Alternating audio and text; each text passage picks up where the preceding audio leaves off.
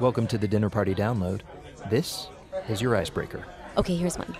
Why didn't the Buddhist vacuum in the corner? Because he has no attachments. I'm Rico Gagliano. I'm Brendan Francis Newnam, and from the Francis Stanton Studios in Los Angeles, this is the Dinner Party Download, the show that helps you win your next dinner party. Our icebreaker this week came from comedienne Natasha Leggero. She's a regular on the TV show Chelsea Lately. And later, we'll be speaking with our guest of honor, humorist Andy Borowitz. But first, small talk. So, Brendan, this week the news read like the liner notes for a hip hop album. Which I often see you reading. When, when am I not? The G20 kicked off in Pittsburgh. That's a hard crew. Yeah. The, the Gang of Six released their healthcare proposal. I have all their comic books. and General McChrystal, aka Method Man, said he needed more troops in Afghanistan. But your dinner guests will have heard all about that. So we asked Kai Ryssdal and the Marketplace Clan to tell us some stories your friends won't know. Kick it? New York reporter Jeremy Hobson, what story are you going to be talking about this weekend? Well, Brendan, since I'm in LA, I'm going to give you a California story. It is from San Joaquin County. The sheriff's department has bought a vehicle that is so big they can't even drive it on the roads. Wait, what do you mean? They needed an emergency response vehicle and it is it weighs so much that it's illegal in California to drive. so somewhere in San Joaquin County, this uh, vehicle is just driving in circles, trying to catch itself to give itself a ticket. Stacy Vanek Smith, senior reporter. Go. Well, models are going to start coming with warning labels. Explain. Uh, the French are looking into a law that would require a warning label on a picture that had been modified to make the model look skinnier, you know, like in ads and magazines. And why? To combat anorexia. Well, uh, see, now that's admirable, but I think on certain magazines, wouldn't you have to put like a warning label on the entire front cover because it's all just like a ridiculous fantasy?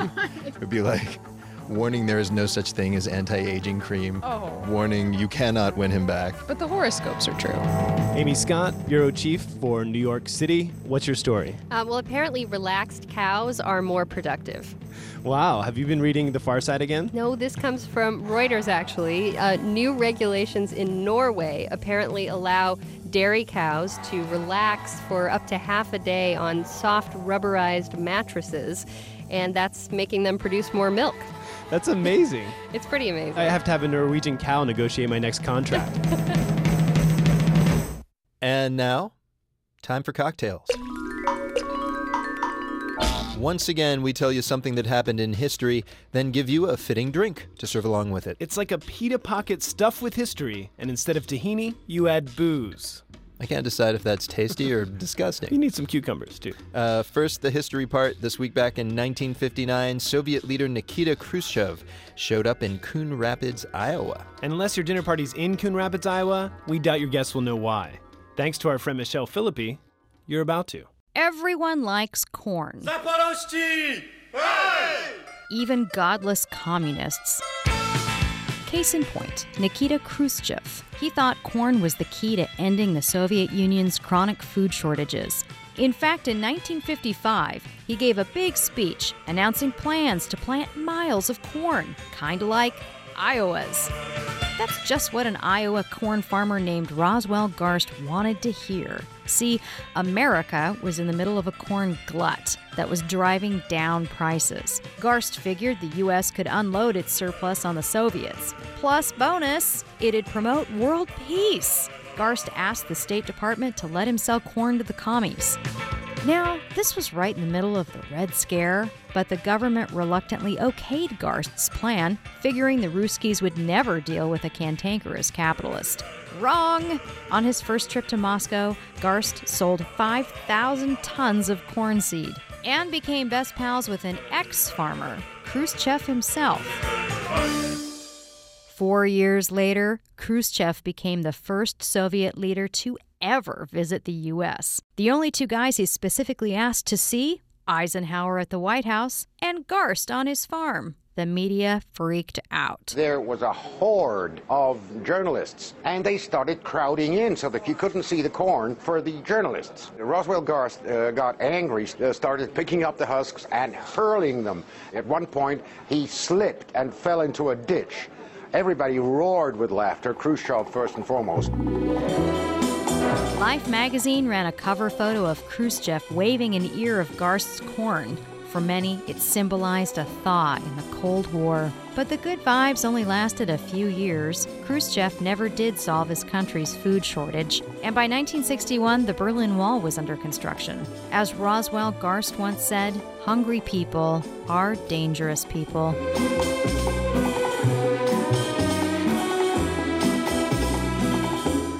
So that was the history. Now let's hear the drink to serve along with it. I'm talking to Ashley Guillaume. She is at the High Life Lounge in Des Moines, Iowa, uh, very near Coon Rapids, Iowa.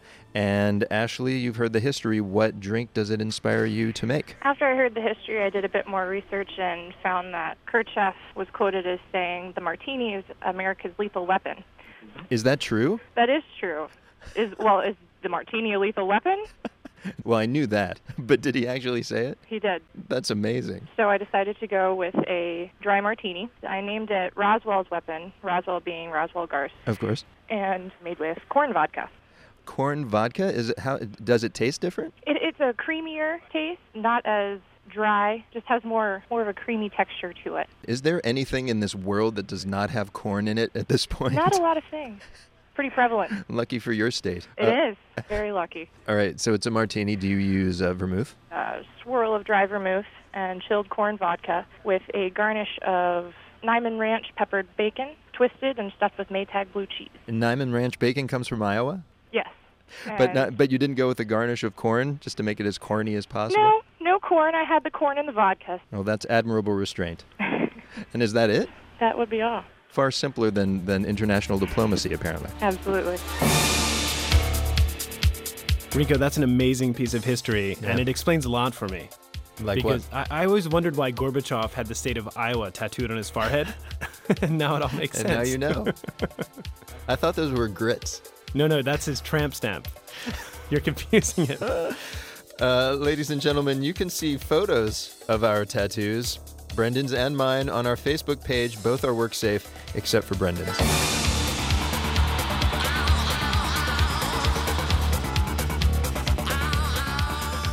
Our guest of honor this week is Andy Borowitz. He is a humorist and a satirist, and his work can be found at theborowitzreport.com.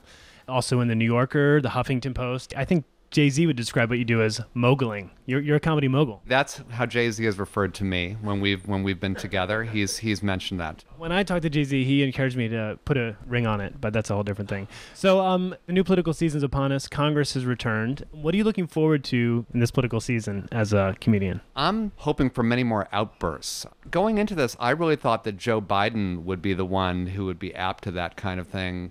Uh, and he actually has been sort of a paragon of self control compared to some other people. There has been some a real absurd quality in the headlines with, with Judge Sotomayor. We had um, um, an attack on empathy.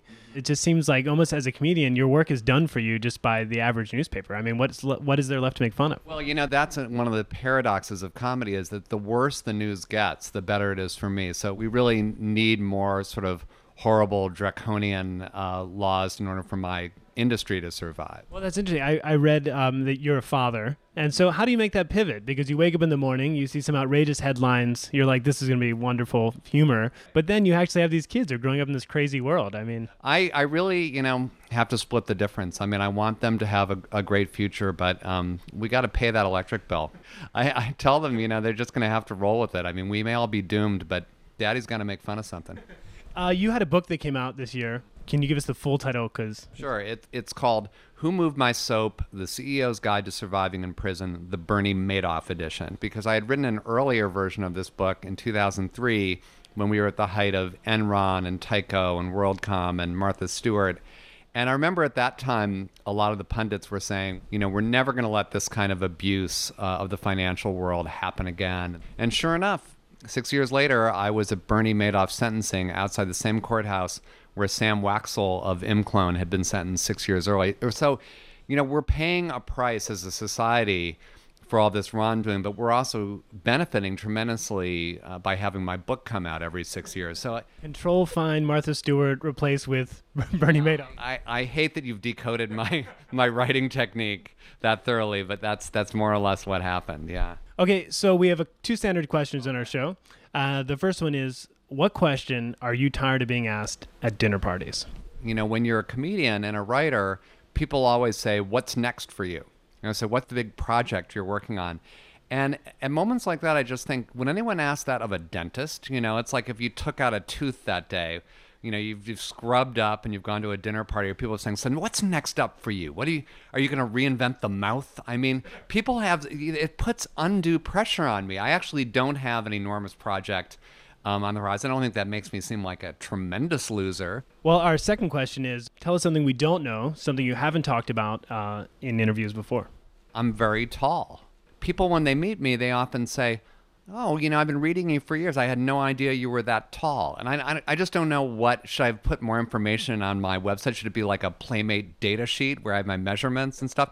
But I guess they see the little picture of me on the internet, the little JPEG, and they don't realize that that could be attached to a six foot four inch body. But Well, could it be being a, a sort of tall guy myself that humor sometimes comes from a place of being maybe the loser or the kind of outsider, but people assume tall people have an easier time of it in the world? Well, you know, tall people though, tall people are often kind of string beans when they're growing up. You know, um, if they were also somewhat awkward and uh, goofy, if I may use that word, um, it's not unusual for us to turn to comedy in, in desperation. Did you just call me goofy? No, I was, calling, I was referring to myself. No, no, no. Brendan, did you beat up Andy Borowitz? no, but he is our new intern. wow. Yeah, yeah. That is quite a fall from grace. Seeing as he was, uh, Andy Borowitz was the creator of The Fresh Prince of Bel Air. That's true. And so it's kind of poetic justice that he replaced Jazzy Jeff. Don't you think, our former intern? Bon yeah. voyage, Jazzy. Uh, folks, if you want to be our intern, God knows our website could use the help. Uh, check it out, dinnerpartydownload.com.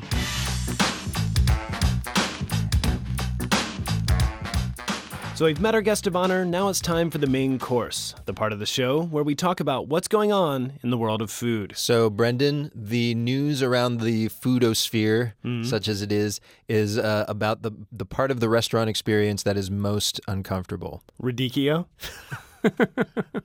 Freaks me out, it man. Does. It's kind of it's sharp. yeah, I think it's growing in my bathtub. But uh, no, I'm talking about tipping. Uh, the, ah. Yes, The Atlantic started it all rolling on its website by asking readers how tipping should work because no one can quite figure it out, especially when there are like enormous sums involved. And this is why you don't tip ever. Yes. But in the New York Times this week, Phoebe Damrosch presented a provocative solution in essay form. Uh, Phoebe is a former waitress and author of the book Service Included, and here's the gist of her argument. I propose a service charge to provide benefits, especially health insurance, to waiters with the long term idea that if we can attract professionals who want to be there for the long term, that we might have better service in the long run. So, no tipping, just a service charge? Yes. Which I know they do in Europe. And I guess the argument is whether you actually get better service in Europe. People are very divided about it. For us, it's hard to imagine whether people would work hard if there wasn't the incentive of the tip. Although we tip at the end, you know, why wouldn't you tip at the beginning if you want to encourage good service? But I've been getting these emails from people in Europe, and while they say that not necessarily is the service that much better, they also say that they have a more leisurely experience, that they don't feel the sort of the American approach where you know you're sat down, you're encouraged to order the most expensive things on the menu, pay your check, and get out of there as soon as possible. If they're not worried about the tip, they might allow you to sort of linger a little longer. Well, but on the other hand, then you get the opposite effect, which I experience every time I go to, you know, the Netherlands, where I'm sitting there waiting for somebody to bring me a check for sometimes seriously like an hour. Right. I mean, uh, do you also risk the opposite, which is that nobody is paying attention to you at all? It's possible. I guess the question is how do we encourage people to be as professional as possible, to be excited about their jobs, and don't want to rush out and head to their next audition? Maybe more wine and spirits education, more guest speakers, encouraging people to travel and to eat out in their free time. You know, how do we draw people who have a passion for food and wine to the business? Why do you think that this has become such a flashpoint topic all of a sudden? Why are people so uptight about it? Well, I think we spend so much time thinking about food. We have a million food shows and food media and and us. Yes. And, and we're all interested in our ingredients, but yet the service is often the weak link it makes sense that we're looking at the tipping and, and decide whether it's working. If it's not, you know, maybe it's time to try something new. And I will say also that it, you know it would be nice to have a service charge built in so that you don't have to kind of guesstimate what it is you actually owe, and there's no further talk about that. Right, you could sit down, eat your meal, served by professionals, and leave, and know that that professional, if he's burning himself on a hot plate, can get that taken care of. You know, I, there's a study done in 2005 that 75% of New York restaurant workers were uninsured. On the other hand, though, how much different is that than any other profession? Well, I guess that's another a larger issue as well. That is a topic for President Obama. So, Rico, here's an idea. Go. Make restaurants more like strip clubs. that is an idea. People could bring a wad of wands, and you know, you you peel them off as depending on the how good the service is throughout It's the like night. if they if they bring you breadsticks. You can make it rain if they give you extra breadsticks, and uh, you know the restaurants can blast Creed, and you can get dances in the cheesecake. As Phoebe was saying, make the profession respectable. Exactly. And that's the dinner party download for this week. To keep up with us between episodes, we deliver daily dinner party fodder on Twitter. It's true. Follow us at Dinner Party DNLD. And you can also catch us on the Arts and Culture Show Off Ramp, hosted by John Rabe and Queena Kim. You'll find that at kpcc.org. We leave you as always with One for the Road, a song to listen to on your way to or departing from this weekend's dinner party. The band's called Local Natives, and dare we say you'll be hearing them around the bonfire this autumn. The song's called Airplanes. Bon appetit.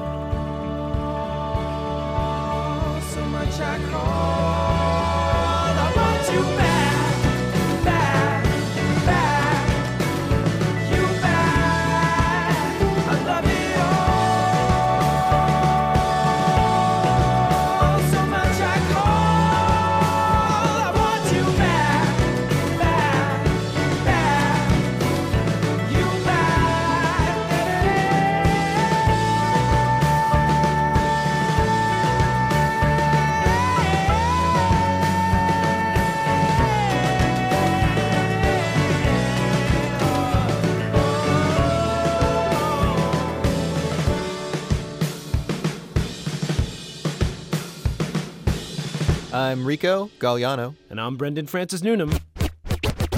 There he goes again. Jeff, your last day was Monday.